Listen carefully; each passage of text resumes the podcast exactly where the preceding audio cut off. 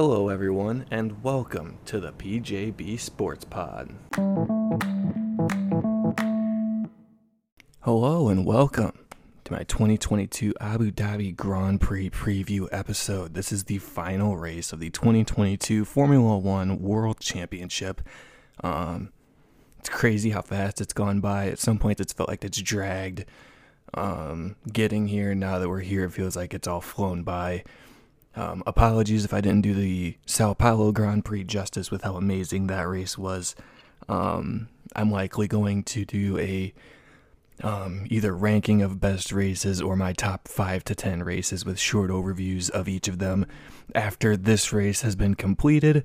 So, um, gonna try to get a race rewind episode out for one of the old Abu Dhabi Grand Prix, Grand Prix, whatever the plural of Grand Prix is. Um, so I'll try to get an old race rewind out before the race takes place this weekend. Um, this will be my preview, um, a little bit on the track and its history, some storylines to follow throughout the weekend, um, and then my predictions for the weekend and podium prediction. Um, so yes, 2022 Abu Dhabi Grand Prix, the track and its history. It's the Yas Marina circuit on um, Yas Marina on the islands off of Abu Dhabi. Um, the track itself is 5.281 kilometers in length or 3.281 miles, with a Grand Prix distance of 58 laps around the circuit for a total of 306.183 kilometers or 190.253 miles.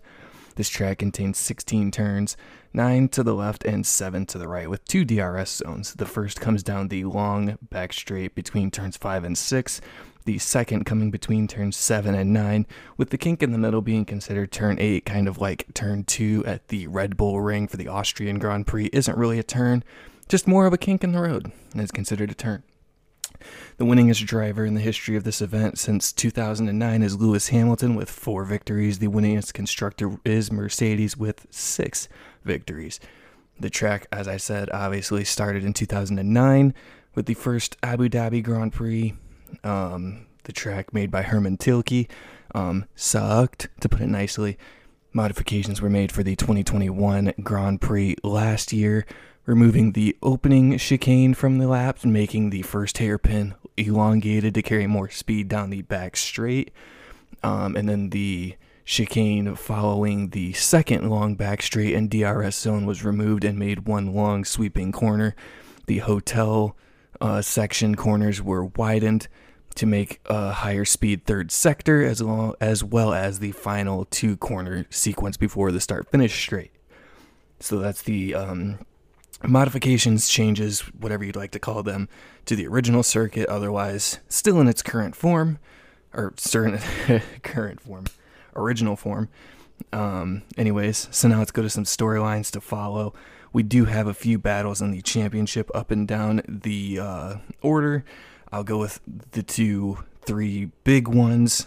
Battles for second in the Drivers' Championship. I went over last episode. Sergio Perez and Charles Leclerc entered this weekend tied on 290 points in their battle for second in this championship. The drivers. Red Bull have never achieved a 1 2 finish in the Drivers' Championship in the team's history. Obviously, as I mentioned before, if both drivers were to fail to score points, Charles Leclerc would finish ahead since he has won more races. We also have at the top of the grid the battle for second and fourth in the Constructors' Championship. Uh, Mercedes are 19 points behind Ferrari for second in the Constructors' title.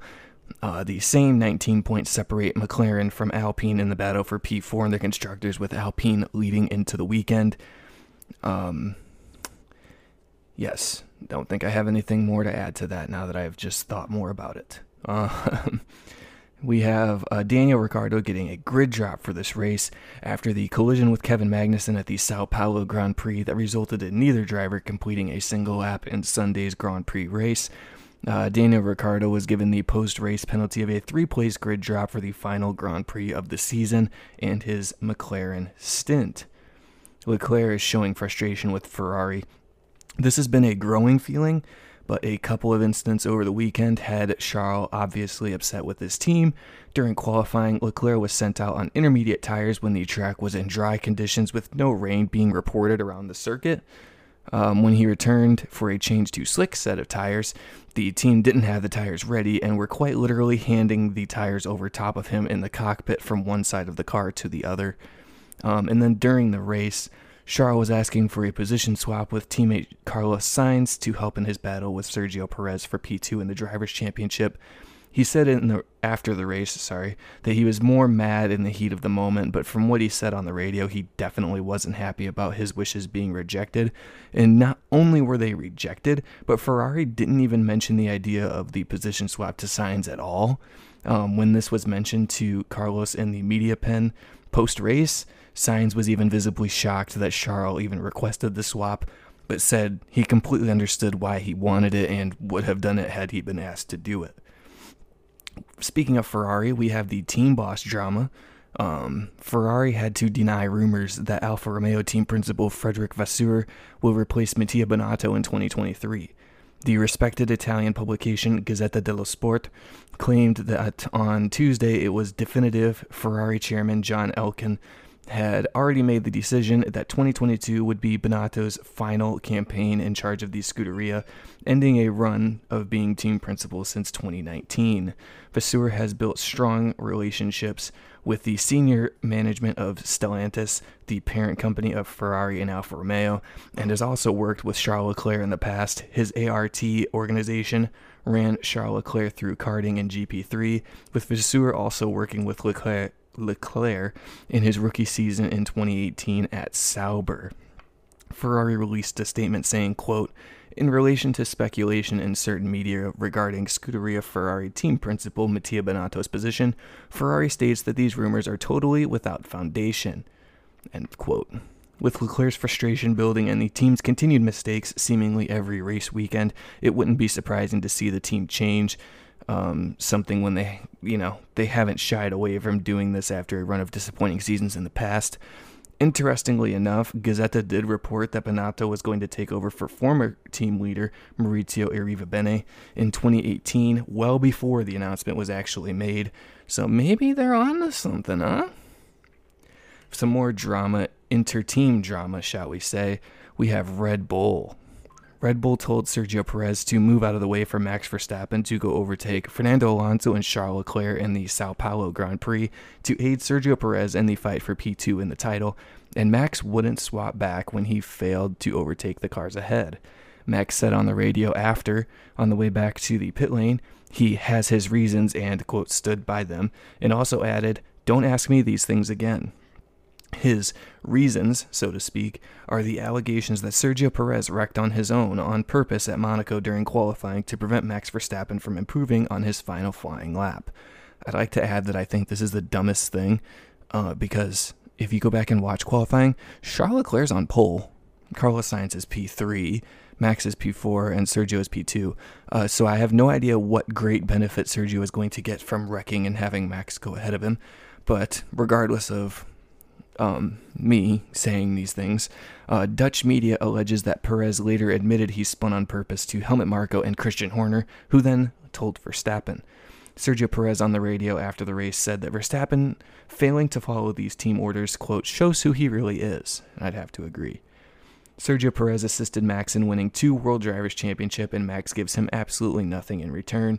Without Sergio constantly moving out of the way this season and not racing his teammate at all, or um, walking through the final sector of Abu Dhabi for Max to make up eight seconds on Lewis Hamilton.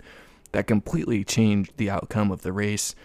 Um, think of the 8 to 12 seconds that Hamilton lost battling with Perez over the course of the two, three laps they were together last season at Abu Dhabi. And he easily could have afforded that pit stop that caused all of the drama during the safety car without having to worry about the positioning of Max Verstappen. The best part about this, though, is that Max said he would definitely help Checo in Abu Dhabi to get P2 in the Drivers' Championship if he could, which makes absolutely no sense because it won't make any sort of difference seeing as the battle is between Perez and Leclerc at Abu Dhabi. Whoever is ahead in the race will finish ahead in the championship. So, good thing. Thank you, Max. Good guy, Max, for giving up a position ahead of you for Sergio when it will make absolutely no difference to the result of the championship battle at that point. Um, silly season drama is almost almost done.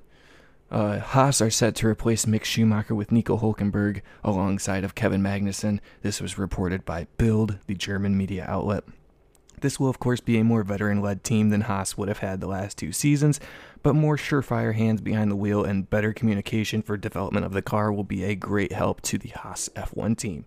The suck my balls memes uh, will be great going back and forth with those two as teammates, but the two have been said to have gotten over their previous feud. Excuse me. Although Mick Schumacher seems to be out of Formula One, I'd just like to remind you that Logan Sargeant needs to place in the top six of Formula Two this season to qualify for Formula One with the super license points issues. Should Sargeant fail to do so, the rumors are that Mick, Mick may be one of Williams' first choices to fill the vacant seat. Now we're going to go over my predictions for the weekend. I went for the, th- the three big title championships that I discussed earlier, my predictions for them, and then two in the actual race. So, championship predictions first one Mercedes to overtake Ferrari in the constructors. My podium prediction will clarify this one a little bit later on, but I don't see Ferrari as the first or second fastest car this weekend, um, with the long straights benefiting the Red Bull and the high to medium speed corners favoring the Mercedes. Leclerc could possibly pull a rabbit out of his hat in qualifying, but once the race starts, I think Ferrari will play not second but third fiddle this weekend and fall behind in the constructors' chase. Uh, next up, I said Leclerc will beat Perez in the drivers. I think Perez's performances have dipped towards the end of the season, and Leclerc has been consistent with himself, the low results throughout being those with strategy blunders, engine penalties, or driver errors resulting in missed opportunities my last last championship related prediction is Alpine to finish fourth in the constructors. A 19 point gap to McLaren seems like a lock. McLaren have only scored 20 or more points twice this season, and Alpine would have to fail to score themselves for that to come to fruition. Although with Alpine's reliability woes this year, it's not out of the question that McLaren could make a significant amount of these points back up. My first race related prediction I said Nicholas Latifi to crash out of the Grand Prix. Just for the heck of it, let's do a throwback to 2021's race when Latifi shook up the world for a crash that caused him to receive death threats on social media for the championship results. Obviously, that's not something that I enjoy. Um, doesn't make me happy to know that that happened. It really sucks to see how this year has played out for him, especially after seeing he was beating George Russell and qualifying towards the end of last season in equal machinery but I just think that in his last race for the team, Nicky might push a bit too hard and end his race and his career early. My last prediction is Daniel Ricciardo and Sebastian Vettel both missed points in their final races. Danny Rick is going to likely start in the bottom five after his grid penalty is applied, barring a superhuman qualifying performance, and the Aston Martin has been so inconsistent that I don't feel Seb can pull out a point scoring effort between the emotions of his final race and the inability of the car itself to um, actually race someone else. My podium prediction for the race is Hamilton, Russell, Leclerc. Uh, I think the Mercedes are doing way better at this point in the season. If you don't believe me, go back and check Brazil, where they blew everyone else out of the water. The Red Bulls couldn't even keep pace. And I think Leclerc will find a way to be best of the rest and beat out Perez um, for P2 and the drivers. So those are my predictions. Let me know what you think, and I'll talk to you after the race. Bye bye.